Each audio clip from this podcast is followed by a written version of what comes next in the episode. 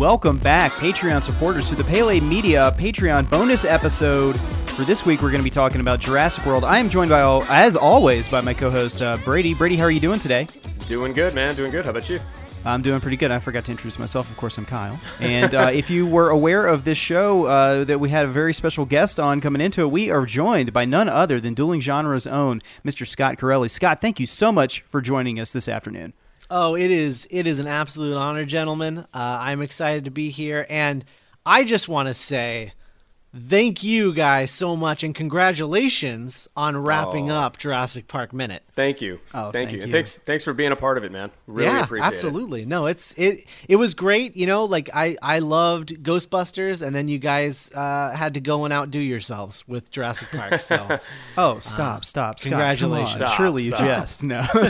but thank you. That that means a lot coming from you because as uh, as I'm sure a lot of our listeners know out there, you are a guy who's kind of a trailblazer in the movies by minute format and podcasting in general. Uh, but for those of our listeners out there who maybe are not as familiar as your work, can you kind of give us an idea of how all these different projects uh, that, that you're involved with right now? Oh boy. Um, well, first of all, they're they're all at duelinggenre.com because that's that's sort of our umbrella uh, production company, much like uh, Pele Media, of course. Um, although uh, we we we've sort of uh, when we started, we were basically just um, the Doctor's Companion, which is the Doctor Who podcast I've been doing since uh, 2010. When uh, well, actually 2009 technically, like when David Tennant regenerated. Um, so uh, that's been ongoing since then, and we started that uh, back then, and it went through a couple of different homes, and then we finally decided to open up this sort of umbrella uh, production company when we launched Back to the Future Minute. Um, which is uh, one of our, our biggest shows. I, I think it is our biggest show right now. Although uh, Lord of the Rings Minute and, and Harry Potter Minute definitely nipping at our toes. Um, but you know, Back to the Future Minute, uh, we started that, and then we ended up picking up other minute shows um, like Lord of the Rings Minute and Harry Potter Minute and uh, those have been doing really really well. I'm not the host of those but i i sort of like help them produce them and get them out there. Um, and then we've got a whole batch of new sh- stuff coming and i think i'm working with someone else that we're gonna have kind of a big merging sort of announcement uh, coming up um, very soon i think Awesome. uh, so that's that's pretty exciting. But uh, as far as the ones that I directly uh, influence, it's it's it's I, I host I co-host the Doctor's Companion, Back to the Future Minute, which is um, nearly wrapping up now. I think we've only got half of the final movie left, uh, maybe even a little less than half at this point. Uh, and uh, and then I've also just launched Spider-Man Minute, uh, which I'm doing with uh, my good friend and co-host Zach Luna, uh, who is uh, a semi-professional Spider-Man cosplayer. Um, loves Spider-Man with every ounce of his being, as do I. And so we're starting with the first Sam Raimi Spider-Man movie, and then going on until I question mark. Um, we're just gonna keep keep covering the Spider-Man movies uh, in in release order. Um, eventually, I assume dovetailing into the to the MCU stuff. Um, eventually, like six years from now, whatever. Um, But uh, yeah, but that's been really fun. So we we've started recording that, and that's I think that's uh, been really really great. I can't wait for people to hear more than just the the first the pilot episode that we released. Um, we have another episode coming out where we're going to talk about the trailers. Uh, that comes out in I think about a week, um, and uh, out on the main feed. And then uh, we launch on May first daily. Uh, which will be uh, really exciting. I think there's six weeks there where we're going to have an overlap of uh, daily Back to the Future minute and daily Spider Man. But uh, if I Oh, play my cards right, I think uh, I think we will be finished recording Back to the Future by the time we launch Spider Man. So hopefully right now it's very hectic because I'm doing two daily shows, which I know Brady knows a little bit about. Oh, just Oh, yeah. just just a little bit about um, but uh, yeah so so i timed it so that hopefully Um, there's there's not a whole lot of overlap, just just a little bit, but uh, we'll see how that goes. But I'm really excited about that. And then of course, Geek by Night, which is sort of our pride and joy over there at Dueling Genre. Um, it's our original podcast series with a full cast and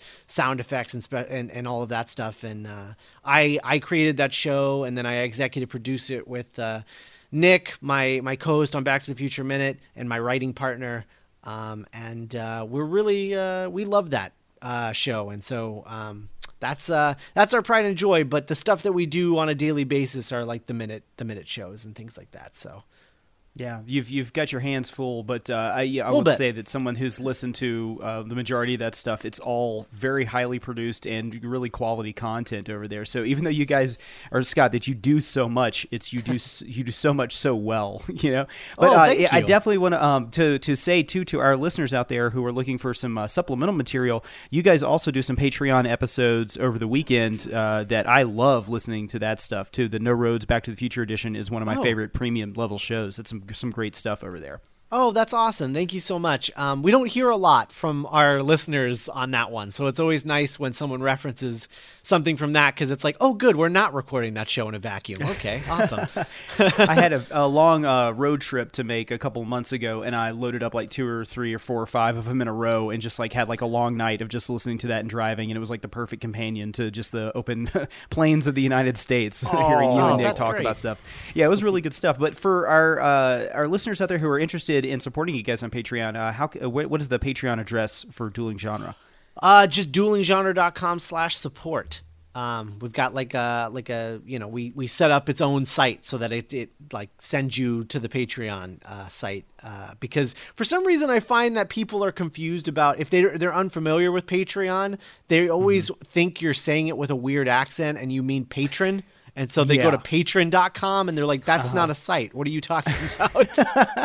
So we set up uh we set up its own website. So duelinggenre.com slash support will take you to our patreon That is very smart of you to do that. it's, it's- definitely thinking ahead. So, well, Scott, we had you on for, uh, of course, uh, Ghostbusters Minute and then uh, Jurassic Park Minute as well. And I thought it was a fantastic episode when you came on. But as we were ending the episode, you did talk to Brady and I and say, hey, if you guys ever do Jurassic World, as an episode for something, please have me on. And of course, both of us were like, well, of course, you have to be on for that, you know, because the episode was so great. But one of the things you told us going into that was that you had some particular thoughts about Jurassic World. And I hope I said Yeah. Jurassic World, not Lost World, when I said it earlier. And I want to get to those in just a second. But first of all, uh, we did an episode on Jurassic Park 3 and uh, didn't have you on for that. It was just Brady and I talking about that. I want to know your thoughts on Jurassic Park 3 and then kind of what your feelings were going into Jurassic World. Okay. Um, well, Jurassic Park 3 is a movie that I don't even think I bothered to see in theaters. Um, Oh, wow. Because I, I just didn't think that it, like, the trailers did nothing for me. And, you know, as I talked about on, on my minutes on your show, I'm a big, I was a big Jurassic Park fan. Um, but The Lost World was one of those things where you know I I was really excited to see it and then I saw it and I was like, yeah, I like that, right? Didn't I? I think I did, right? Did I? Wait. the, uh, and then Phantom Menace syndrome. yeah, and then you just you spend the next couple of weeks like slowly talking yourself off the ledge of just like, "Oh, I don't I don't think I I don't think I did like that." Um or at least not as much definitely not as much as Jurassic Park. Um it definitely has its moments, you know, like that that moment with the where the with the glass, the breaking glass, that with the what what I don't know, the bus or whatever that thing is hanging off the edge and uh Yeah, the mobile labs. yeah, the mobile lab and she's on the glass and the glass is breaking and she's trying to get away before it breaks. Stuff Basically, like that. the, the moment that did not involve a dinosaur. Right, exactly. Much. Yeah. Um and and you know, and then of course like the raptors in the tall grass was a pretty cool moment. But overall the movie doesn't do a whole lot. You know, I think as I described it on Jurassic Park Minute uh when I was on Lost World is basically uh Steven Spielberg's Skull Island. Um Yeah. is what he was trying to do. It's like King Kong but with dinosaurs. Um and so it is what it is, but Jurassic Park 3 for whatever reason just didn't grab me. I I really liked that Sam Neill was back, but all of the trailers just didn't do a whole lot for me and then uh, I finally rented it, I think, and and watched it. Um and uh, yeah, I, I was surprised by how short it was, and I was surprised that it didn't really have anything to say outside of I'm a movie, eat popcorn for 90 minutes. Right. Um, and so that bothered me because as I talked about on Jurassic Park, like I I love the themes and the uh, the underlying message of Jurassic Park a lot, and I think it's done really smartly, and it makes it elevates that movie uh, beyond where it would have been otherwise. I think, Um, and I just don't think the Lost World or Jurassic Park three had a whole lot to say outside of here's the plot. Um, Yeah. and that was about it. And in fact, like I mean, you know, it ruins. It actively ru- Jurassic Park three actively ruins the themes and the character arcs of the first movie. Like it completely undermines them because like suddenly he's like afraid of being a parent again, and yeah, yeah, it's Here's uh, just to to interject here for just a second. Um, I think if you don't have something to say on the same level that Jurassic Park had something to say, you probably shouldn't even bother calling yourself a Jurassic Park movie. Yeah. Or even bother being made. And I enjoy, you know, the things about Jurassic Park three that I guess are there to be enjoyed, which is the chase element and you know some neat, you know, I don't know, a few a few other little things, but like, don't come in here and say that you're a follow up to this brilliant movie um, this brilliant idea, and then the Lost World, which is just kind of more, you know, action set pieces that are kind of just there and kind of together, and it's a, it's a movie that's just kind of a little bit bloated.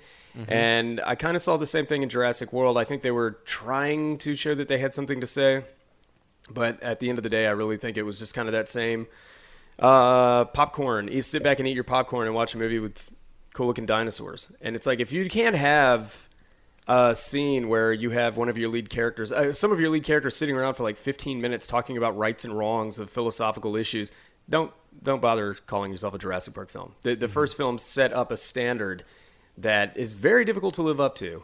Um, and whereas I do have high hopes about Jurassic World 2, I don't think anything in between has really, or, or since then for that matter, has uh, has you know been worthy. But um, Well- not to cut you off, I'm sorry. Well, no, no. I mean, it's it's interesting you say that because that's that's why I'm here to tell you that Jurassic Yes. World is, uh, I- yeah. in my eyes, an equal movie to Jurassic Park. So, and we've been waiting for months, months and months Yeah. months to hear this. So let's get So- right into that then, Scott. Uh, yeah, what, what what were your your feelings going into Jurassic World, and what were your feelings coming out of the film? I just didn't know. You know, like I, you know, the the trailers definitely got me. You know, but then there was um there was one point where they released a scene which is inarguably the absolute worst scene in the entire movie. Um, the scene where Claire uh, goes to Owen's place, his little bungalow, and asks for help about like checking out the uh, the I-Rex's paddock, and that is a really bad scene in the context of the movie. It's even worse out of context. Yeah. Um, I remember that they released that scene, and Joss Whedon was like, "Really? Like we're we're just gonna take like 15 steps back on feminism with this movie?" and like Yeah. just went on a whole tirade about that scene. So I was already at a place where I was like, "Oh no, is this not going to be a good movie?" So like I went in with very low expectations, high hopes but low expectations, um, and then leaving the movie, people were like, you know, the, the people I went with were like, "So what did you think?" And I was like, "I, I, I think I loved that. Like I think I loved that a lot." And so I saw it again like the next day just to make sure, which was difficult because that first weekend it was open, it was huge. Like Yeah. I hadn't seen a movie that big. I, I can't even remember how long uh, it had been. Uh, the only thing that outdid it later was Star Wars. We had two massive movies in 2015. Yeah, like Um, six months. Yeah, within yeah, a I think I think the span. opening uh, weekend for that was a five hundred million dollars worldwide box office, which is phenomenal in any era, but particularly during our modern movie going era, that is unheard of. Yeah, no, it's crazy. I remember it was difficult to get seats in a shit like to the point where you'd go to the theater, they'd be like, "Well, we're sold out for three hours." And it's like, "Oh, okay. Well, I guess I'll buy a ticket for a showing three hours from now." Um, th- thank God for assigned seats now. Uh, that that helps a lot. Um, but uh, yeah, I, I I saw it again, and I had started formulating that first time that I watched it. There were certain lines and certain things that they were focusing on in weird ways that I was like, is this about? And so I was watching, I was like, I think that's what that was about. And I was like, over the next like 24 hours, I was like sort of formulating my theories about what I thought the movie was actually about. And then seeing it again, I was like, whoa. To the point where I was so like I, I felt so justified in my in my theory of what Colin Trevorrow was saying with this movie that I told other people that hadn't liked the movie and I was like, let's go again. And they're like, oh my God. I was like, I'll buy your ticket. and if you agree with me when we leave, you you can uh, you can pay me back. And they're like, fine. So we went. I got everybody's money. Um, wow. Um, so I I absolutely love this movie. I actually think it's brilliant, and I think that we as a culture have gotten into this bad habit of forgetting that movies are art. And that sounds like a super pretentious thing to say, but let me let me explain all movies are not made in a vacuum. Like nobody is making a movie and not thinking about every single thing that they're doing while they're making it. They're spending 6 sometimes 9 months making a movie just on the production side. And that's not to say anything about pre-production, writing, post-production, all of that. Every single thing that's in a movie isn't just in a movie just because. It's everything is done deliberately and everything is done with a message behind it. Like there is a decision that went into why you did this thing this way. Movies are art and they're a weird art because usually art is done in a in a vacuum where it's like one person has one idea and they paint a painting or they write a song or whatever and that's it but in a movie, it's weird because you do have one person's vision, but you also have all these other people helping that in some cases can muddle it up, muddle up the message and things like that.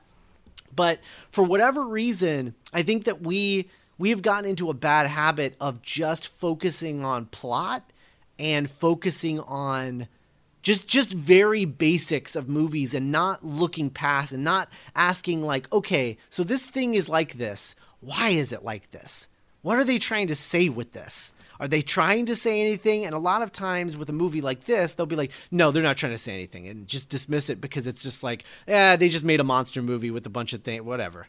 Um, and they just let it go and they don't think about why they did certain things. And I'm really excited to go into details because I feel like I'm trying to keep things vague so that we can really like get into the movie and dig in. Um, but I should just say I have a lot of notes. Okay. Uh, because I did rewatch it this morning um, and took notes as I was going. I was constantly. It took me about three and a half hours, I think, to watch the movie this morning because I kept pausing and writing notes and playing and pausing and writing notes. Man, I'm Uh, kind of scared to even like say my thoughts or anything of my notes. 'cause- No, Yeah. no, but I mean, you're you're you're you're perfect for this, Brady, because you are going to represent what everyone else has seen this movie as. Like everyone has been very dismissive of Jurassic World to a point where I'm like, how can I be the only person who has seen what this movie's actually about? Um, and so this is great because every problem that you have, hopefully, I have an answer for you. Hopefully. Okay. Yes, yes. Well, I, I think Brady and I are sitting here uh, like open-minded for this whole thing. So my my, my going into this and in your defense of this movie is like, please change my mind because I I am one of the people who walked out of the theater when it was done really disappointed with my experience in there on, Yeah. on a multitude of levels. And uh, I think you know I thought that the way that I felt about it. I, I remember Brady called me and he's like, "You have to see this movie; it's a lot of fun." And then I saw it, and I was like, "I didn't even have fun in that movie." And so I walked out of the theater saying, "Like, my experience in this has to be the whole of everybody's experience, right? And that's a very egotistical thing to say. I looked on Rotten Tomatoes here before we did the podcast, and it's at like a 71%, meaning that it's a very favorably viewed movie in the eyes of the general public. But uh, I need to know what it is that I'm missing. And I'm not saying that in, in a sarcastic manner. I, I really want you to change my mind here on, on what it is you feel about yeah, I, movie, want to like this movie. I really, Yeah. really do. Okay. So without further ado, please. okay all right well um so first of all right at the beginning of the movie right so we get we get the two eggs thing and and you get sort of like the uh this like doom moment of like the one I-Rex looking at the other egg and be like, "I'm gonna eat you," um, which we we we find out about later, which is like you know they reference the fact that she ate her sister, um, which uh, I, I watching it this time, I don't think I'd ever put that together before, and then I was watching this time, I was like, oh, that's what that is. It's sort of like this weird. Um, Christopher Nolan does this thing where all of his movies open with a uh, uh, a shot that is completely meaningless to you until mm-hmm. it's like the title card shot. And it's always completely meaningless to you until you watch the movie again. You're like, oh wow, it's that's the whole movie yeah, on the, the, title card. The um, Prestige um, is the perfect yeah, the example of that. The Prestige is a really good example, and um, Interstellar does it too. Mm-hmm. Yeah, uh, which is a movie that I don't really like, but it it is right there on the title card. It's it it's something that I love about Christopher Nolan that he always does that. Yeah. Um, it's like uh, it, it's it's like he's calling his shot um, right from the beginning. Uh, but uh, yeah, so I really like that moment. But um, when the movie starts, one of the first things that we see is uh, the the kid uh, Gray. Is that his name? Yeah, Gray. Gray is looking in a viewfinder at a Harryhausen uh, dinosaur like dinosaur like pictures from a Harryhausen dinosaur movie. Um, and right off the bat, the movie is telling you this is a movie about looking back. This is a movie that is all we're all we're going to be talking about is the concept. There's two main themes in this movie, but one of them, one of the major ones, is looking back. And so Trevorrow really calls it out right off the bat and is saying mm. like we're looking back like this kid is looking back at old dinosaur stuff and we're looking back and this whole movie is about how people don't look back anymore um, and how they're always looking forward and trying to do the next thing. But this kid is totally cool with looking at this old viewfinder, which is an old toy, and not only looking at an old toy, but is looking at Harryhausen pictures mm-hmm. in the old toy. Mm-hmm. So, like right off the bat, th- this kid is representing something to us and to Colin Trevorrow. Um, and then this whole thing with the um it starts with so one of the criticisms that I hear a lot about the kids, and I'll get to the divorce part of the equation later, um, which is a big one that people call out all the time. Um, but the relationship between these two kids, right? So there's this moment where uh, they go outside, and the older kid, Zach, um, is talking to his girlfriend, and his girlfriend's like, "Oh, you need to write me every day," and he's like, "Oh my god, I'm only going to be gone for a week."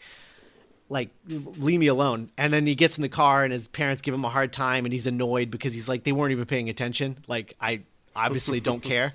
Um, and uh, what I like about that is it already sets up these two kids as uh, representations of two kinds of people who go see movies. Gray represents the people who watch movies in a very earnest way. He is the he is the eyes of a child to the point where we're there first pulling into Jurassic World. Zach stays behind and stays in his seat and listens to to his iPhone or whatever. And Gray gets out of his seat and runs up to the front to see the gates open. And he's surrounded by children. It's just him and a bunch of children, and they're the only ones who care. Everyone hmm. else is like reading newspapers and stuff. They're not even looking up and you have so he represents that sort of earnestness of just like you know i want to be a kid again. Like that's why i watch movies it's like i want to feel like a kid. And then you have zach who is like i i don't i'm not coming to a movie to be impressed. You have to work for it. Like i i've seen it all. I've done it all. I don't care. Like impress me. Try just try and impress me. I dare you. That sort of cynical movie going yeah uh, experience. Right. And so they right off the bat, Trevorrow sets these two kids up as a representation of two kinds of movie audiences. And then throughout the movie, they are constantly put in situations where they're trying to pull each other to the other side. Like they're both trying to corrupt each other through the whole movie. Hmm. Um, which I really love that as uh, a representation of these two of, the, of these for these kids. Like I like that as their sort of character arcs is that they're sort of like a metaphor um, for these things. Uh, Okay. I don't know. What do you guys think about that? As far as I- before I- I, go any further. I, I- I think there's a lot of merit to that. I know one of the things that Trevorrow said going into the movie was imagine a world where people had uh, f- you know, fallen out of love with dinosaurs or became bored with it. So I think you're, I definitely think you're onto something here uh, with the characterization of these of these kids and the way they view Jurassic Park and they're uh, as a surrogate for the audience. If I'm understanding how you're how you're going forward with this. Yeah. You know what's what's interesting is that uh, we're getting that, and you, you would think the ages would be reversed, in that the older kid would be like, "Oh, remember this thing" or whatever, and the younger kids are the ones who are like, "I'm I'm more interested in what's on my uh, I don't know what kids have these days. Is it still a Game Boy?" Uh, than I am what is you know what this monorail is uh, heading towards. Um, so it's interesting that Gray, the younger child, is the one who has more concern for for this kind of stuff. I do think everything you're saying about I, I'm agreeing with you on on pretty much everything right now, but I'm really interested in what you're saying about Gray and looking through the viewfinder at the beginning, what we're looking at and what you know he represents is uh is interesting. Yeah. Um, what one of the things uh, I picked out this one little dialogue exchange between the two of them because not only is it like I feel like it's really well written because it's the kind of actual like brother conversation um, that you would have with your with your brother, um, which you guys would probably know a little something about. But uh, there's this exchange where Gray says, "How big is the island?" Zach says, "I don't know. It's big." And he's like, "But how many pounds?" And he goes, "That doesn't make any sense." what I love about that is like the little brother is like, "But how many pounds?" I could totally see like a little brother around Gray's age asking a ridiculous question like that. Yeah. Like, Oh, yeah. how would I ever know how many pounds the island is? Like that doesn't what? Um, I mean, but- I'm I'm a little brother who's still asking questions like that. it never leaves. But what I love about that conversation is it is a representation of exactly their mindsets because Gray is all about like he wants to know everything. He's so earnest about everything. Like how big is the island? How many pounds is it? I want to know everything. And Zach is just like, "What? It's I don't know. It's big. That doesn't make any sense. Why are you stop it?" Um and I just I loved that little exchange. Like it just it it felt like the perfect representation of who they are as characters. Um, and uh, so then we get to Claire, right? And we meet Claire. And one of the things, one of the big things with Claire um, that I, I always hear as a complaint with Claire is about how she is sort of like 10 steps back on feminism like oh really? Like we're going to do a movie about the the woman who needs to, who's uptight and needs to lighten up and that's what the movie's about? Seriously that's her character arc? But my argument is that it's not actually her character arc. Uh, I think her character arc is that she doesn't emotionally connect with anyone or anything. Yeah, yeah, I can definitely Um, see that. I, I think that that's her big arc in this movie is learning how to emotionally connect to anything. Because like one of the big scenes for me that showed me that, um, that sort of revealed that arc to me was the scene where um, two there are two scenes. So like it's set up when um, Owen says something about like you know that they're living creatures, right? Your your assets are living creatures. Like they're not just you know numbers on a spreadsheet or whatever and she's like i'm aware that they're alive and then later in the movie when they find the field of the dead dinosaurs and she has a dinosaur die in her hands that's the moment that she like starts crying and she has an emotional connection to that dinosaur and then suddenly like a flip a, a switch flips for her and she's like oh my god and then you start seeing her emotionally connect more to owen to uh, the kids when she sees them again and it's all about that and then for owen it's actually similar he only emotionally connects to animals He's only emotionally connecting to these dinosaurs. Yeah. She's he's not connecting to her in any way. He thinks that she's a stick in the mud. But her arc isn't about not being a stick in the mud. She wouldn't be Claire if she wasn't kind of a stick in the mud. Um, that's an important part of her character is that she's a she's a very business focused person. Um, it's how I think that the third act ha- happens the way that it does. Um, but for Owen, he just doesn't connect to people, and this is a movie about him connecting to people more. Uh, there's actually a deleted scene where he's actually like straight out just says like people are terrible. Like why would you want to connect to people? They're the worst. Um, and I'm curious if that kind of ties in, or was it supposed to tie in with his background as a Oh, ex Navy SEAL too? You might see some post traumatic stress disorder stuff coming out of that, and him may only being able to associate with the Raptors. You know, Uh, I don't know. Absolutely. I just I'm just throwing that out there, but yeah, Yeah. okay. But ki- yeah, ki- no, please no, I, yeah. I I think so too. I think that's that's I think that's correct. Um, but with Claire, so the first time we meet Claire, and she's talking about what you were talking about with Trevorrow, where she has those uh, sponsors that are coming in that want us. They they represent um, Verizon Wireless, I think, and they want to sponsor a dinosaur and she's talking about how when the when the park opened like every you know it was a really big deal that we had you know unextinctualized all these creatures and it, you know we could have done we could have showed them anything and they would have been amazed and now it's just you know it's it's like going to the zoo it's no big deal we need to keep coming up with flashy things because you know at the end of the day it's a big ask to say come fly to this island um, that's a Yeah. big cost. That's a huge cost. Yeah. Um, so you you know it's a big ask to get people out there, and and people just weren't showing up in the numbers um, that they need to to keep the, the the park profitable. And and she's talking about this, but I think what she's really saying, what Trevorrow is really saying there, is that people aren't like what made Jurassic Park great in 1993 doesn't work the same way today. Like people aren't as you know, movie going audiences aren't as thrilled by something like that today.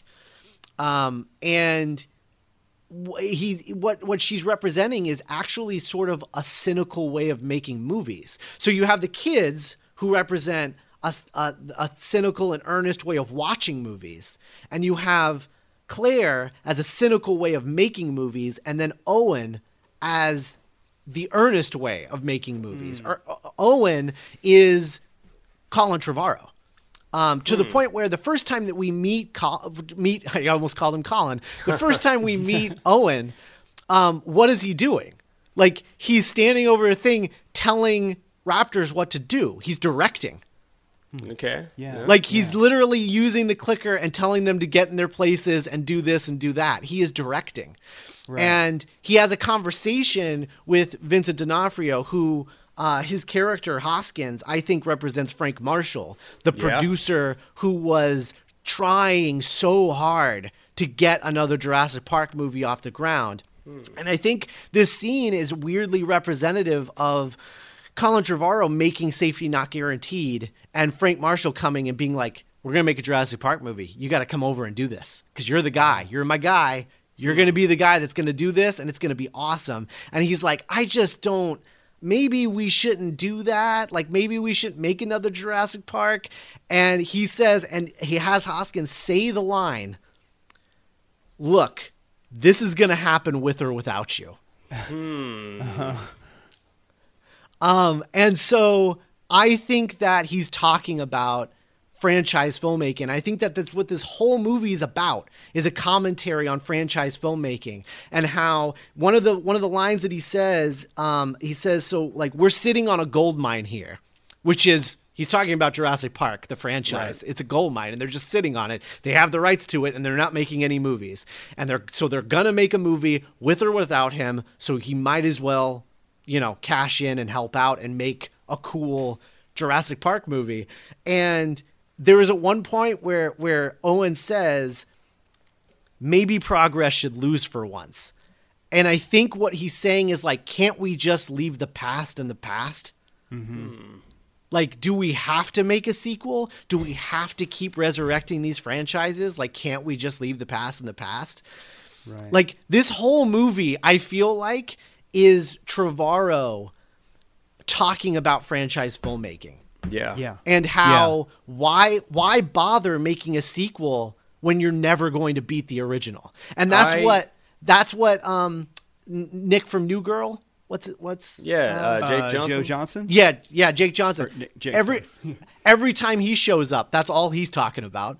I mean, Yeah. he's literally Yeah. wearing a Jurassic Park shirt, and he's like, "Yeah, no, I know people died. It was a tragedy, but like, man, that first park was awesome." Um, and he's just talking about how good that first park is, but really, he's talking about the movie.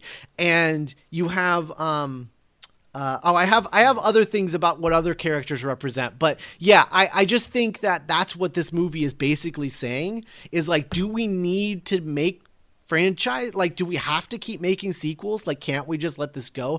Like the fact that Jurassic World as a concept within the world of Jurassic Park the fact that everything that happened in the in that first movie happened and everything in the sequels happened and they still were like no we're going to open another park. Yeah, it yeah, doesn't yeah. make any sense but it's not supposed to make sense because it doesn't make sense that we're making another Jurassic Park Well, it, it only makes sense in the fact that the dollar is the is the high watermark Right. that they're trying to reach. You know, it's the actual artistic Right. integrity of it isn't what matters. It's like, yeah, people died. We'll open another park. It's yeah, we're never going to be able to recapture the brilliance of the original movie, but yeah, we're going to go ahead and do it anyway. So and they're going to keep chasing it right, yeah, and that's Yeah. and, And it- and that's the other thing uh, so and like and oh go ahead No, it's it's funny too that, and I I wanted so far you have hundred percent. I'm I am in. I'm on board. It's Yeah, funny that same uh, that uh, Trevorrow is the guy making the statement, considering that he's the next in line to helm the Star Wars uh, series. Right. You know, the the next Yes. director in that. So I think he's probably, and I'm sure at this point. Kathleen Kennedy had probably called him on the phone and said, "Hey, we're looking at you for this for this new Star Wars. I just saw your movie; it was fantastic." So I think this is probably all of this is in his mind, definitely. just and in terms of like what he might think about franchise filmmaking, his his take on Jurassic World uh, might be his commentary on franchise filmmaking, but that doesn't necessarily mean he's not going to go work on another franchise and make it as, as good as he can, which is what he's doing in Jurassic World. Right. So- well, and, and I think that the thing about what his commentary on franchise filmmaking is that I think what he's saying is it depends. And I think what he's saying is specifically about the Jurassic Park franchise. Like, not everything needs to be a franchise. Right, right, I think right. is what he's actually saying. Whereas, like, Star Wars makes sense as a franchise. Yeah. Jurassic Park really doesn't. I mean, not really.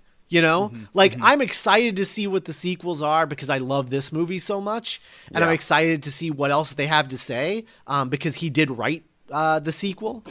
Um, so I'm excited to see what else there is uh, to wring from this franchise um, now that he said what he says in Jurassic World.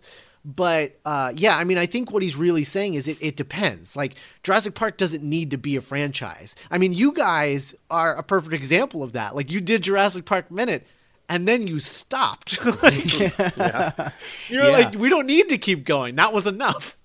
Yeah. Yeah, it's uh, some things are. I mean, and you know, I, I don't want to dismiss what uh, our buddies over on uh, Lost World Minute are doing. You know, they're doing their own thing over there, but it's some things are left at the end of the day.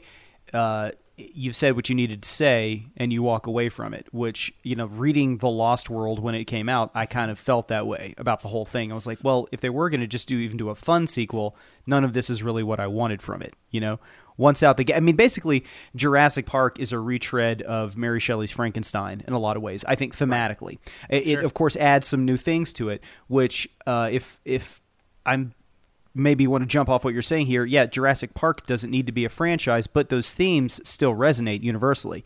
Which is a funny way to use the word, but uh, they could very easily take those themes and spin it out into something new, uh, just without dinosaurs. But um, mm, mhm, yeah, Yeah. No, I'm, I'm I'm following you so far. I well, this is this is uh, so something I'm curious about.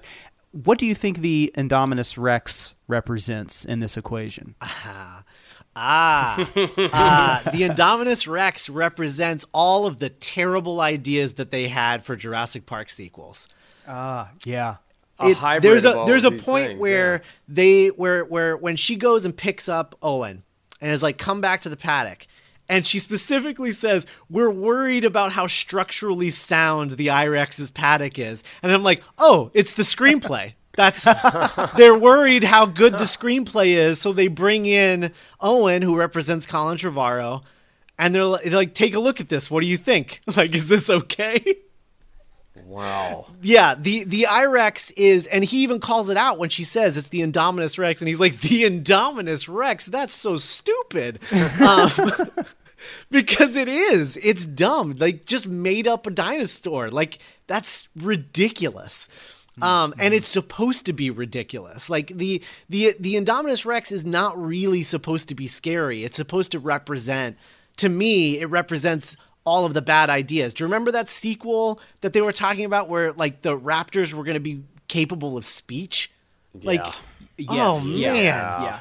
Uh, Oh. and I, I think actually a lot of the stuff from and that was I believe the John Sayles script, uh, which was where a company called Grindel had made their own versions of Velociraptors. That I don't know if you, if, if you guys are familiar with this, but they could actually cloak themselves and become invisible. So you know, I, I, I uh, completely think that that that it does take elements from those those Velociraptors, and yeah, yeah, I'm, I'm with you on that.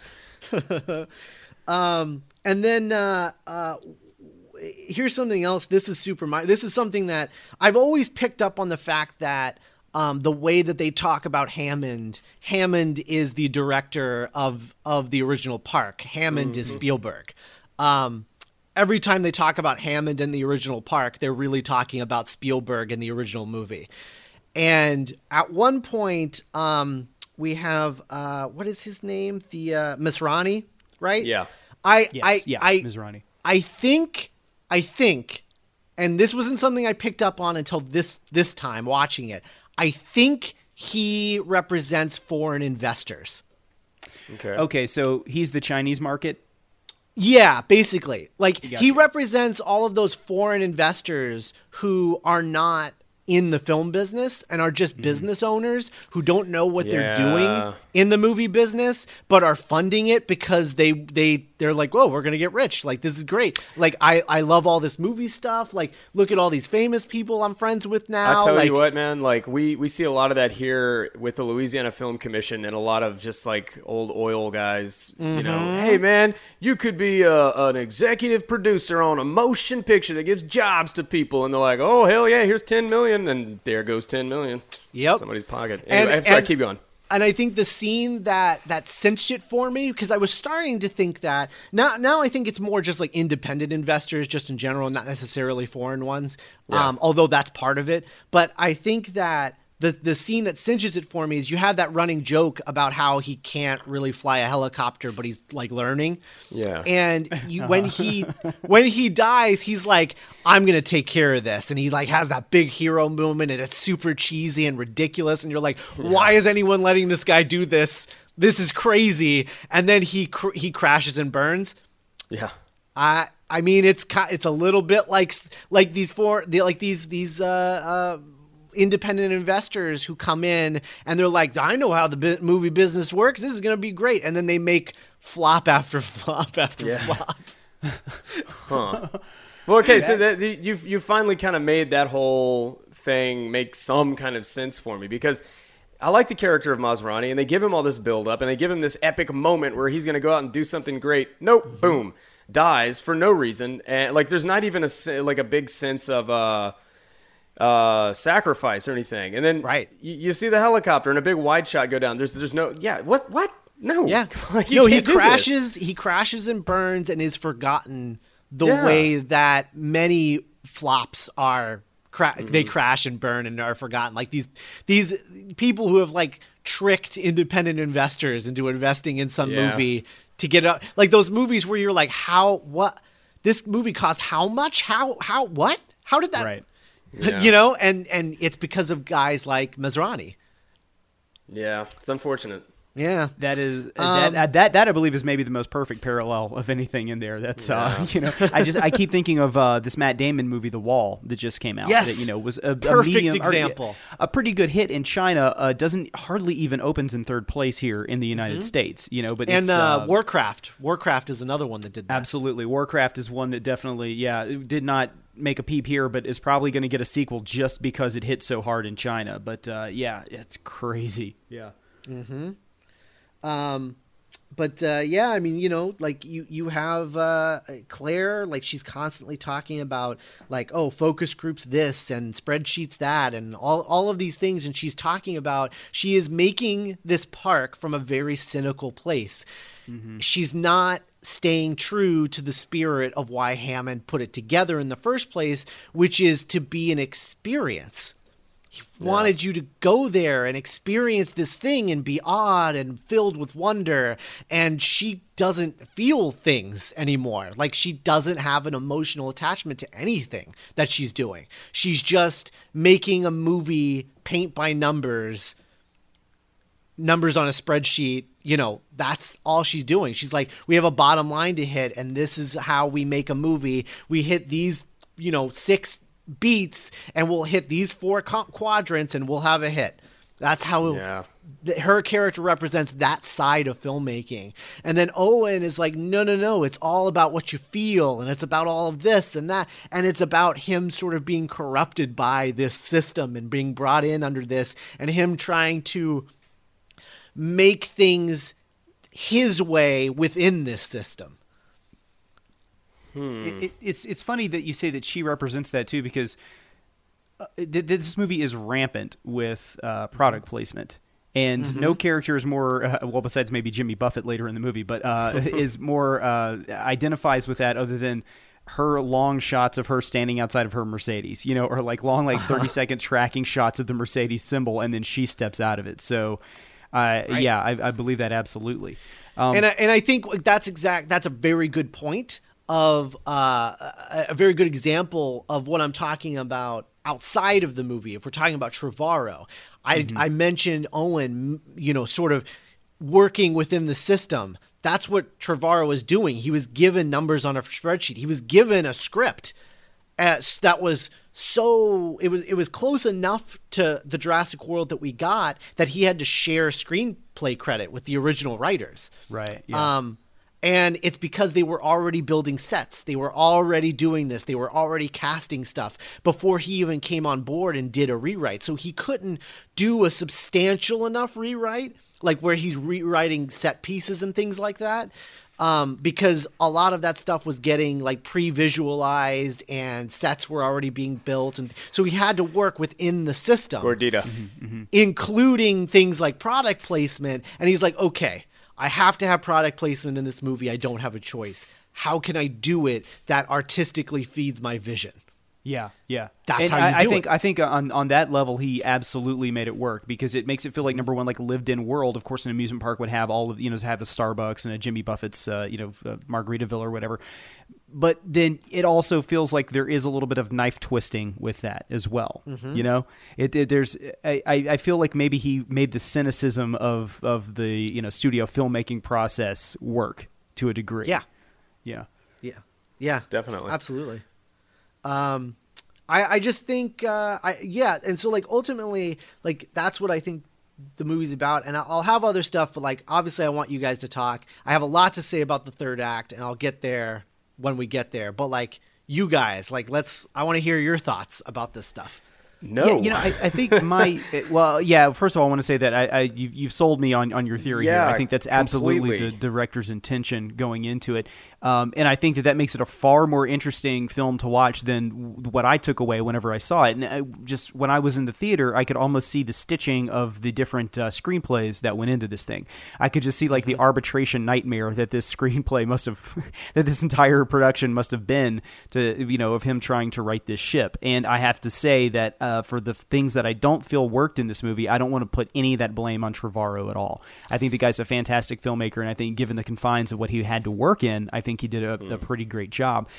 But at the end of the day, coming out of the theater, uh, just as a film going experience, uh, that meta level criticism you have for it, or you know, reading of it, uh, I, I just I didn't, I wasn't really wasn't entertained by the movie. I guess is is my big falling of it because it felt like felt like three different stories that whenever I think about this movie, I can only mentally picture two of them at the same time. The the, uh, the young kids in the Indominus Rex, uh, Grady and his Raptors, uh, and then also Grady and I forget Bryce Dallas Howard's character, like their Claire. journey together. Yeah, yeah, and I. I've, I can't in my mind ever wrap it around any of those three things at the same time, and I felt like it was it was definitely bloated in that aspect. Uh, when when I came out of this movie, I just felt like it was falling to the trappings of trying to play for international markets. It was a lot of sound and fury, and I, I didn't really feel like I could identify with any of the characters the way that I could in Alan Grant or in Ellie Sattler or Ian Malcolm in the original. Um, and I, I kind of walked away from it. I think kind of depressed over the whole thing because I knew that you know this movie made so much money that we're going to get more sequels to it, and I, I walked away feeling like if this was what the modern audiences kind of feel is even passable as far as like a, an action film, uh, I was very disappointed in that. But I think that that was just a surface level reading on my part. You know, going into all the things you're saying about it, I think that makes it a far more interesting movie than uh, the way that I viewed it on my original viewing. But Brady, when you saw this movie, uh, did you were your original feelings on it? They were they were pretty positive, weren't they? I mean, until the time I got to my car. Uh, and if I did call you and say like, I, and in fact, I do, I do think I remember talking to you the next day, and I was talking to you about the things I do like about the movie, uh, still, but it's like we were talking about earlier with um, Scott's impressions coming out of it, or I think the impressions of a lot of people coming out of the Phantom Menace, is you were just sort of denying the fact that you d- you sure. didn't like it, yeah. uh, which is unfortunately an all too frequent frequent thing in going to the movies these days. Uh, so that was something that was hard to like, you know, stomach, I guess, as a fan of this, you know, first film. Um, but yeah, I mean, it's it's very it very quickly became something I just kind of wrote off and didn't want to accept. And I think I've seen it a handful of times since then. And there are those things that I do like about it are just so few and far between. And then and then you get the story with the kids and like the older kid Zach is asleep throughout this entire movie, and uh, there's other little nitpicks and stuff that like okay, so they didn't go back to the original park uh, structures enough. That is nothing more than a fanboy and his nostalgia, you know. Sure, yeah. But uh, God, I wish we would have got more of that.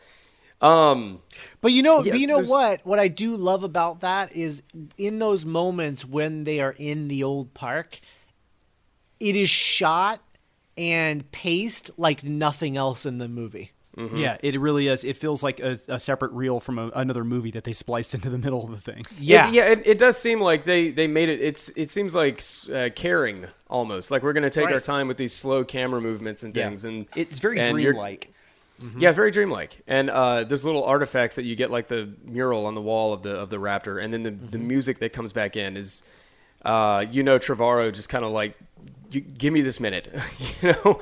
Like y'all are gonna give me this one little moment for for me and the people that I represent here to uh, to have our, our moment. I guess I don't know how else to put it, but um, the, you know, you you really opened my eyes to something to a lot of stuff here. Uh, but one thing is that part of the movie's commentary was, oh, commercialism this and commercialism that, and we have all these uh, brands in our park and everything. Come on, that's a way to help finance your movie. Is oh, we have uh, the Verizon Center or whatever it is. Well, that's a way to get Verizon to pay for some of your movie and to cash in on it. Pretty clever. Uh, yeah. But it's yeah, I guess, but like, but it's not the right thing to do. But um, so I, I right, but I but but he doesn't get to choose exactly. that. Exactly. Yeah. yeah, yeah. That's the, yeah. that's the thing. That's what you've kind of opened my eyes to. There's like a whole nother uh, level to that going on. That you and Colin Trevorrow are probably the only people in the world privy to that. so, you well, know, it's. If, ahead, if, if, this if this conversation here begs anything, Scott, and I don't know if you've already done this or if you have plans to do this, but you have got to do a YouTube video about this yes, whole please, theory. Please. Yeah, you really have to get this out there into the world. yeah. So, Scott, you said you had some thoughts on the third act of Jurassic World. Do you think that, and um, the, the the third act of this movie is a lot of bombast, and of course, it's it's a big big ending on it. Do you think that kind of betrays some of the stuff that Trevorrow was trying to say previously in the movie? Uh, absolutely not. Actually, okay. Um, I I think that the third act. I mean, number one, just on a visceral level, uh, the first time I saw it, and every time since then, the third act just plasters a big smile on my face um, for the for the whole time. Uh, but one of the things, um, number one, with the whole military operation that goes down with the Raptors going after the Indominus Rex, which is sort of like the very end of Act Two, um, going into Act Three. Uh, I think that that is sort of this representation of like doing it wrong, of like this isn't the Jurassic Park spirit. Like there's a point where Owen is like, this is wrong, we shouldn't be doing this, and I and I feel like that's what that is is it's just like this isn't like a military operation. Like it doesn't belong in Jurassic Park. Like it's not right. It's not true to that spirit. Um, and then as we go along what you end up with in the third act you know you get end up on that sort of midway section with the three raptors and the I-Rex and they start fighting the I-Rex, and then you get that reveal where Gray is like, "We need more teeth," and then um, Claire runs and goes and gets the the the T-Rex. Which let me just pause and say, Claire's a badass. Of course, she can run in heels. Um, I mean, I mean, I'm I'm I'm sorry, like like. She she is like the actress Bryce Dallas Howard is running in heels. I hate when people are like, "You can't run in heels." I'm like, "She's literally She's doing, doing it. it, yeah. You're watching her Yeah. do it. What are you talking about? Um, it was never and then issue as- uh, me for like because I mean they're cloning dinosaurs here, and the run- lady running in heels is the issue that people have with the movie. right, Like, right. yeah. You know, we Uh, had and, not, uh, and not to mention that, like you know, the, when they say like, "Oh, she would never be able to outrun a T Rex," and I was like, "Well, I mean, I don't. I, I think generally, like a, a T Rex in their prime, sure, but she's an old lady in this. She's like twenty five.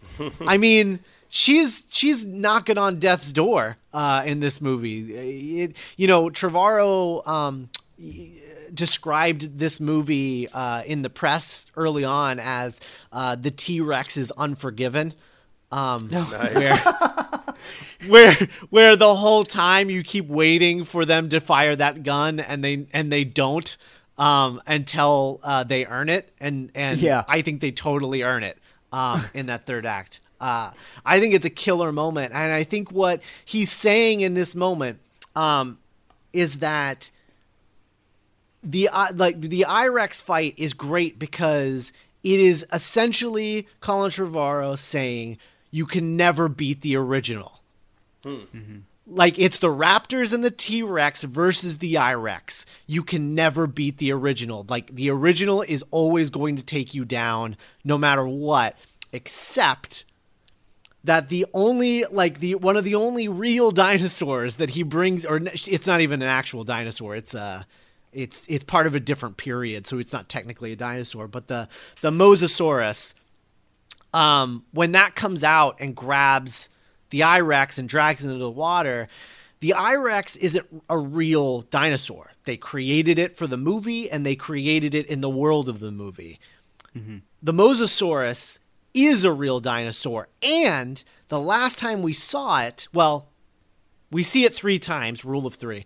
Um, the first time that we see it, it's the first moment in the movie where um, Zach finally looks up at his, at his from his phone and is impressed, earnestly impressed by what Yeah. he sees. It's the first time in the movie where both of our our stand-ins for the audience are both like, "Oh, that was pretty awesome." And so that and and what I love about that is that's a real creature that they're impressed by. Like that's a real creature that did exist in our past at some point. Yeah. And so what so not only is he saying you can't ever beat the original, however, there is some hope for the future. because that's what that is. He's just like, but it's not all bad. Like Right, yeah. It's it's not like you can never beat the original, but it's not all bad. Like Yeah. and I I just really love that as sort of a mission statement for this movie, which is like he had the Trevorrow had the gall to make a sequel to a movie that is basically being like, why are we doing this? You can never Yeah. beat the original. Yeah, yeah. It, It's funny too that the mosasaur, the way it the way it makes its appearance there at the very end, is it comes up and it snatches the I-Rex the same way that the T Rex did to the raptor in Jurassic Park. And before that, the previous scene when we see it, it's uh it's eating a great white shark, which would be the symbol of what uh, brought Steven Spielberg into giant movie filmmaking. Yeah, at the, at the- at the same time. So I think there might have been a little bit of a dig at. Uh, having to be tied to previous versions of the screenplay going into that, if he's going You to know- throw that little bit of symbolism in there. Totally. and that is something I want to get to, but after after we're done with Scott's uh, theory here. Yeah. uh, I, I, I completely buy what you're selling. here, Yes, 100%, me too. Scott. Yeah. me to hundred percent. Like that's exactly what I'm going to do after this. Uh, is is go watch Jurassic World again for the first time, if you will. You're you're gonna be honestly like I'm only scratching the surface. Like you could literally watch a scene in this movie, pause it, and be and with this theory in mind, be like, what was that about? Like there was at one point um, when uh, when people first start dying from the from the I-Rex a- attacks, and you have that the the the security people go out into the into the uh, into the woods or whatever you would call that jungle. I don't know. Yeah. Um, it's all f- fake, so I don't know what you would call it. Yeah. Um, but uh, uh, they go into that area, and they when they realize that the I-Rex can change her um, color and you know blend into her surroundings, the camouflage thing, and. In that moment she's watching the video and she's like clara's like in the in the uh, control room and she's like they've got like the the th- the the screen up where like people are dying and you have like heartbeat things going out and everything's going Yeah. and she just like oh my god and i just i i love the fact that to me, the I-Rex, like I said, represents all of those bad ideas and the bad plot ideas. And then in this scene, you have this like studio filmmaker, this producer or whatever you would call her. I guess she would probably be some kind of producer. Um, would be what she's representing. Is just like, oh, the plot's getting away from us. This is going to be a disaster. Yeah, yeah. Like just the way that she reacts to it is is very much like that. Like, oh, the our terrible plot is getting away from us. This is going to be a it's disaster. becoming worse. yeah. And it's literally like every scene you can just pause and be like, so I wonder what that meant. There's a handful that I couldn't quite figure out, and I feel like a lot like there's a few things that are just sort of connective tissue um kind of scenes, but uh a lot of things like even the divorce thing, which a lot of people point to and like that doesn't go anywhere yeah. but it is for one i think the divorce is really there to again hammer home the two different kinds of kids that zach and gray are. When they're mm-hmm. discussing the divorce like zach is like well you know whatever. It's not a big deal. We'll have two christmases two birthdays. It'll be better this way. And and gray is just crying and being like but i don't want two of everything. I just want our parents to stay together. Yeah. it's again that cynicism view cynical view versus an earnest view of the situation Right. Yeah, Yeah. It's like we may be getting a new trilogy of movies here, but they'll never be as good as the original. You know, that kind of right view of it. totally Yeah. Hmm. totally Yeah.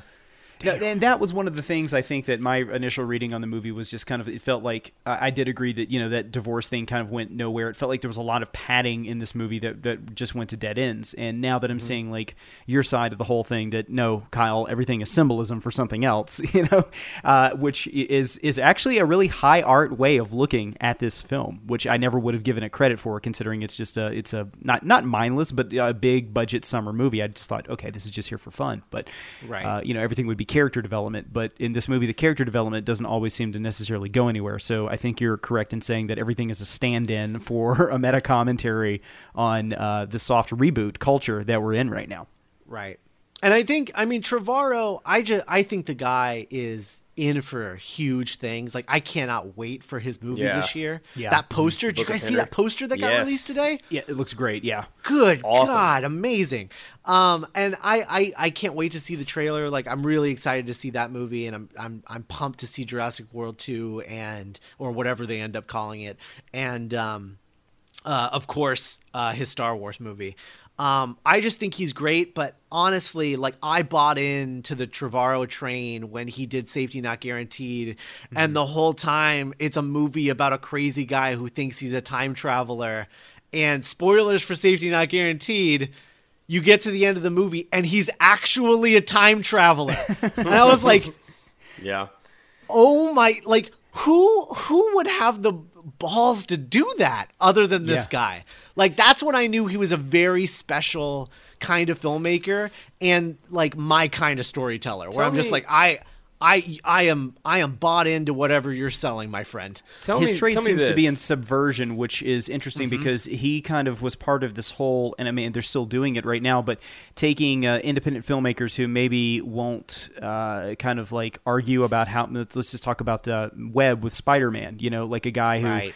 Uh, was taken in probably more than anything else. I mean, half that movie is made before the the indie director shows up to the set. It's all done in a computer, and they're just there to kind of fill in the character gaps, but more importantly, not really argue about their back end points on the whole thing. You know, that's a very cynical way to look at it. But you've got a guy like Trevorrow who clearly is an, in, in, intellectual, you know, and can buck that trend, and didn't go along with what they wanted him to do with Jurassic World, I think, or it also was very adapted to playing the studio system as well. But- I was going to ask, why do you think why Colin Trevorrow, a guy whose only movie was like a kind of a mild sci-fi romantic comedy? Why would Steven Spielberg say, "Let's give this guy this massive summer blockbuster that we've got so much writing on"? Like, why I, him? I have a theory, and this is totally a theory. But I think that Frank Marshall was the one who came to him first. Yeah, And I think Frank Marshall, who had been trying to get a Jurassic Park movie off the ground forever, with or without Steven Spielberg, because Spielberg didn't want to have anything to do with the franchise. Like, after the second, like, he didn't even want anything to do with Jurassic Park after he made it because he was, like, Yeah. so depressed making that's why Schindler's the, List. the animated Um, series never happened.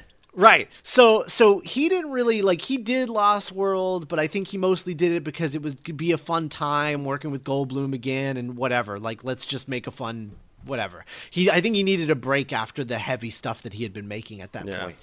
And and who can blame him? And it's an Right. easy paycheck and I'm sure he made, you know, millions and millions and millions on that movie. Um but once it came to Jurassic Park 3, he was sort of like checked out. And he was mm-hmm. like, I, you know, look, I know I made those first two, but like, this isn't my franchise. Like, you, Universal, you guys own this. You do whatever you want with it. Like, I don't, I don't care, and I don't really have an interest in all of these sequels that you're planning and stuff like that. So I think he had mostly checked out. And I think it was Frank Marshall who came to Trevorrow, just like you're saying, Kyle, in that cynical, like, we'll get this guy to come in, he'll direct it, he'll make it fine, we'll make money, it'll be great. And I think what happened was when Trevorrow came in and was thinking about what he could do, I think he got in touch with Spielberg and was like, okay, they want me to do this thing. I, he came to him from like a, I want your blessing sort of way. And I mm-hmm. think what he did was he pitched him his idea for the movie with all the themes that I'm talking about. And I think Spielberg was like, holy crap that's awesome yes. And then he's like not only not only do i approve you as director but i'm gonna go all in on this as a producer. Like i'm i'm gonna i'm gonna give this my blessing and i'm gonna be i'm gonna be there for the marketing and everything. I'm really excited about this movie. And i think frank marshall at that point was like oh well i mean this kid got spielberg back on board. Right. like yeah, absolutely. Yeah. Like let's do what let's do what he wants, and and as long as he stays with the he colors within the lines, like I don't care what he's saying otherwise. And Yeah. and I think that that that all of that stuff, I think that's how he got Chris Pratt on board. I think that's how he got Bryce Dallas Howard on board. Bryce Dallas Howard as an actress is very picky about the kinds of movies that she does and the mm-hmm. kinds of roles she does. This technically doesn't really fit her thing. Um, not really. And the fact that she did this really should speak toward like a lot of cynical movie viewers would just be like, "Oh, well she did it for the paycheck. Like why wouldn't she?" But I she could do a lot of things. She doesn't have to do this. Yeah. I I think she did it because Trevorrow told her what he was doing and I think she was on board for it.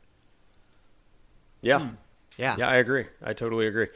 Um, so Josh, Bro- yeah, I, I know we want to kind of get into like the history and things like that, but just while it's on my mind, you know, Josh Brolin was originally cast as Owen, and uh, I have read that he got out because of uh, salary, and then I've also read it was because of uh, scheduling, and they jumped on the opportunity to get Chris Pratt because they knew he was the new kid on the block.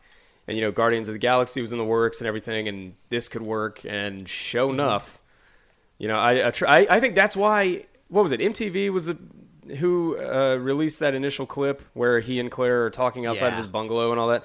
Yeah, like why that? You've got a Jurassic Park movie coming up, a dinosaur movie coming up, and you release this clip from like a romantic comedy that has nothing to do with anything, and it's just kind of it's just kind of awkward. I think at like that it's point it's because that- Chris Pratt's there. Yeah. Go ahead. I mean, he was clearly, I think, after coming out of Guardians of the Galaxy, Chris Pratt was kind of this studio golden boy at the moment, the guy that they were going to get to be their new leading man in Hollywood.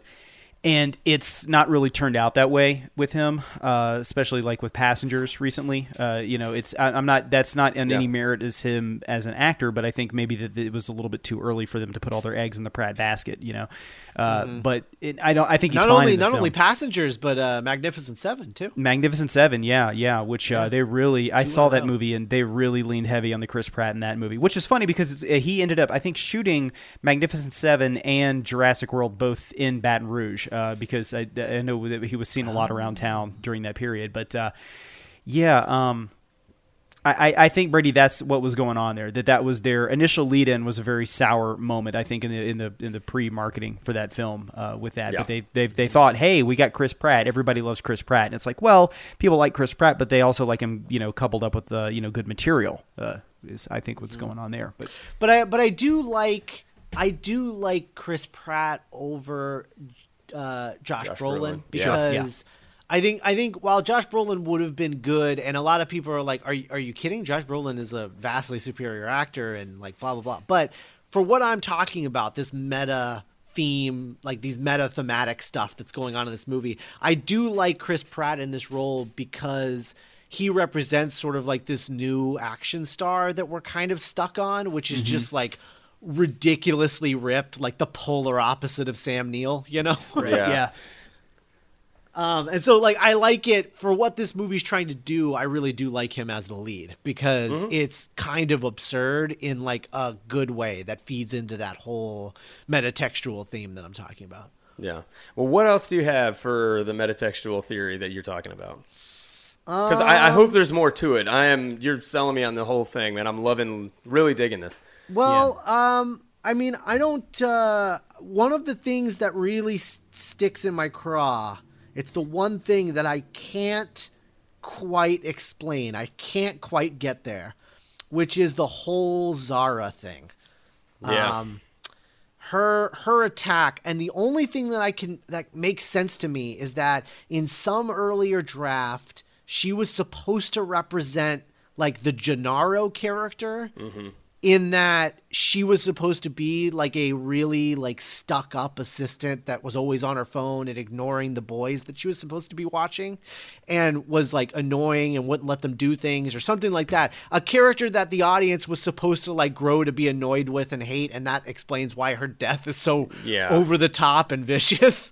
Um but I I- I feel like maybe that was lost between the the the Jaffa and um uh, what uh Silver Jaffa and Silver Yeah, Jaffa and? Silver. yeah and, Jaffa uh, and Silver draft and then Trevorrow's draft um I, I I- I feel like maybe he dropped that but had to keep in the ridiculously over the top uh, uh scene of her death because it was already like prevised or something like there was no way out of it and so it's just it's just a thing that's stuck in the movie unfortunately Yeah. I- It's- that- it's- that's the only explanation i have for it It's a very weird sequence. I remember. Yeah. Uh, it's funny because actually that was a moment in the movie where before that happened, I got kind of bored and I got up and went to get some popcorn and came back and uh, we were with. Uh, I was with our, our other two brothers who are not with us here on the podcast right now, and one of them elbowed me while I was going. I was like, "You're never gonna believe what happened. They just they killed that woman in the most vicious way possible." And I was like, "Oh man,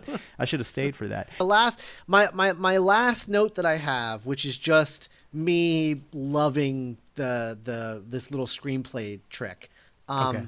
In the first scene with Claire, she says people want thrills, people want you know them to be louder, you know more vicious, more teeth. Right? She's like people want them to have more teeth. And mm-hmm. then at the end of the, in the third act, the thing that drives her to go get the T Rex is that Gray says we need more teeth. Oh, Yeah. what a payoff! what a beautiful. There's payoff. something I love about her being like people want more teeth and him being like we need more teeth. Right, right. We are going to give you I exactly what you came here for with this, Yeah. and then also it pays off that gag the whole time. That's you know Yeah. wh- one of the one of the great things. And, and Scott, I know that uh, we haven't really talked about this to the audience, but your your trade is a screenwriter, correct? Your that's where your bread is buttered. Yeah. And Uh, whenever we had you on for a previous minute of Jurassic Park minute, one of the things I love that that you were uh, on here and talking about was theme, and I can tell you that theme is very important to you, and you're a guy who definitely like reads themes. That's kind of a hard thing for me to judge sometimes when I'm watching movies, is figuring out what the theme of the movie is.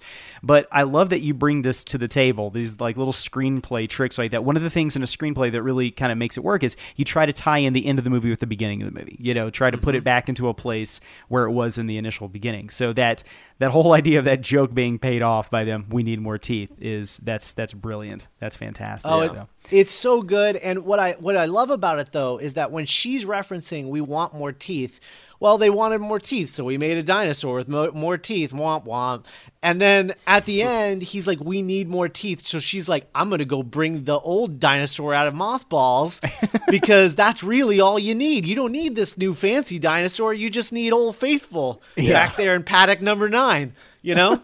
um, and I, I just I love that. Oh God, it's so good. And you know what's what's funny? If the T Rex is kind of representing the original film and the love for the original film and the presence of the original film, it is what has the last word. The last thing in this movie is uh, the T Rex letting out a roar, and you know, Yeah. so No. I don't know, man. Absolutely. I'm, I'm And- sold on this whole thing. No, that's great. I'm glad. Ah, got another one. Nailed it. So I guess know, now I- we need we need to pay up however much your friends paid whenever they uh, went to see Yeah, the movie. with exactly. you. Yeah. We'll, We'll, we'll pay double you it. that. Okay. Uh, you know, and there's other little things that are coming to mind. Like there's a part where Owen says to Hoskins, the Frank Marshall uh, surrogate, you know, if we do this, we do this my way. And um, they cut to him laying out the plan on how the, he's going to save the day. And so it's yeah, it's all coming together, man. It's all spelling itself out right here, and it's I'm I'm digging the movie, and not not be this wasn't an accident. This if if this is all true, which I think it's totally plausible, then this was intended. Colin mm-hmm. Trevorrow did this, you know, and that's what this movie. If if that's what the director's doing, that's what the movie really is. And so. It, it, it seems like Frank Marshall and Spielberg and uh, the, the, the suits and everything would have said, okay, this movie's a commentary on commercialism. That's why we're going to have all this Mercedes all over it, whatever. And he's saying, no, no, no, no, no, no, no, no, no. It's going to be a commentary on all of y'all, and you're not even going to know. yeah. Now right. give me a paycheck, and here's here's a billion dollars. So And I just I just want to just to tie it all up, I just want to go back to that first shot I was talking about of mm. Gray looking through the ViewMaster, looking at that Harryhausen shot.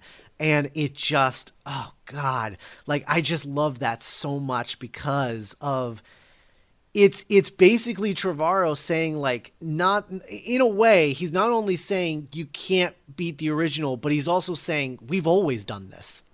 Mm-hmm. yeah, This has always been happening.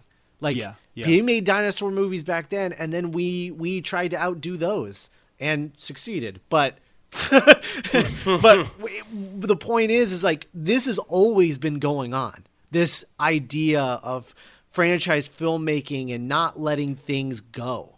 And mm-hmm. always trying to bring it back and bring it back and try it again and milk it until it's completely dry. This has always been around, and that's what that Viewmaster shot is about. damn. Brilliant. Absolutely brilliant. Scott, you have opened my eyes, and uh, I've come into this thing with an open mind and open heart, and I'm leaving with a different view of Jurassic World. So thank you so I much am- for coming I am- on. I am so thank you so much for having me, and I am so excited for you guys to watch Jurassic World again with Yeah. this theory in your head Uh-huh. because I'm serious. It's it's just gonna it's gonna light the movie on fire for you. Like You know, you're just yeah. I'm, I'm looking at my notes, which I'm throwing out, and the very first thing is right up front. I don't like this movie, uh, and I I've just found myself while I'm listening to looking at it and scratching it out, not even like knowing what I'm, not even paying attention to what I'm doing. So I, uh, yeah, man, uh, I'm I, I, like I got to get out of here. I want to go watch Jurassic World. So let's wrap this thing up. That's awesome. Well, uh, if, Yeah, if anything, I'm, I'm really glad that we had you on here because this now stands as a testament to the fact that you're the guy that came up with this idea. So when Cracked runs an article that basically steals this idea in six months, we can point back and be like, no, no, no, no, guys, you have Scott some uh, royalties on that because you're running with this theory there. So I mean, Uh, it's all there, so I can't. I can't. Trevorrow gets the credit. All I, I just saw it. You Yeah. know, I, I just happened to see it, and and you know, something. I don't know what line it was that really stuck in my craw that fed that theory to me. Um, over the next like three or four times I saw it, because I saw the movie like I think four times in theaters. Um, because I just couldn't get enough of this theory that I had. I just loved, I loved the movie for it.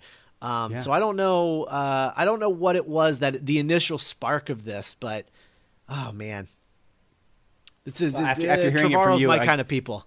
Yeah, I, I don't think I can ever watch it in any other light again. Uh, so, yeah. Well, Scott, uh, again, uh, thank you so much for coming on and talking to us about this theory, which uh, you know I don't think is is so much a theory as is a fact now. So, uh, you know, and, and changing the way that I think uh, I feel about this movie. I know Brady does as well. I'm sure, and maybe our audience does also. So, but uh, before Oh, we I get out of so. here, can you just tell everybody again where they can find more of your work if they want to be enlightened again with more stuff like you've just given us here? Uh, where can they find more Scott Corelli on the internet?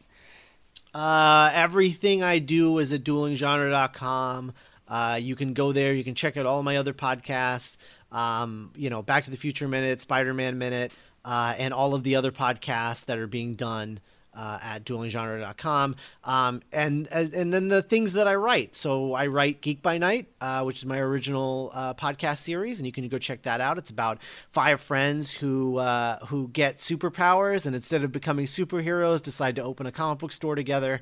Um, and uh, and the uh, the hilarity that ensues. It's sort of got a Buffy vibe, is what we're going for um, with that show. Cool. Uh, so go check that out. And uh, I've also directed three short films, and those are also at duelinggenre.com. There's a little little films section, and it, it has all three of them there. So um, you can check those out as well. Very cool. And we definitely encourage everybody to check those out. All of your work is as amazing as, as what you've done here on our show today. So thank you again for coming Ah, on. And, you. you. know, also thank you for all the support you've given Brady and I as well as uh, with Pele Media as far as, uh, you know, getting out there and doing Ghostbusters Minute. You and your partner, Nick, were very helpful to us in the beginning. And, uh, you know, this is what Brady and I have always said that one of the great things we take away from this experience is all the new friendships that we've made. And, uh, you know, just uh, thanks for being there. Really appreciate the support. Yeah, man, definitely. No, I, I would never think not to. You guys are awesome, and, and I love supporting awesome things. Well, thank you very much.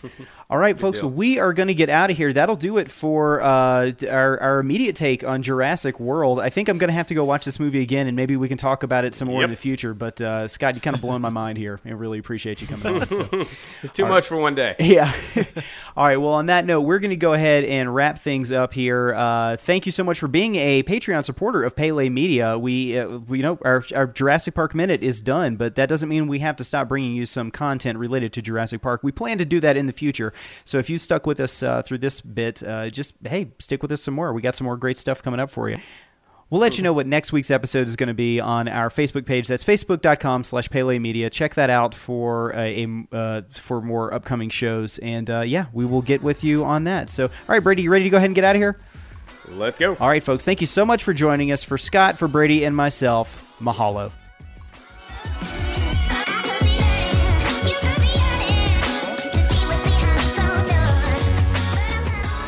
This has been a Pele Media Patreon episode. Thank you so much for being a Patreon supporter and keeping the show going. If you enjoy our bonus episodes, be sure to tell your friends to check us out at patreon.com slash pelemedia. You can also find us online at facebook.com slash pelemedia and pelemediagroup at gmail.com. Our theme song is Behind Closed Doors by Otis McDonald.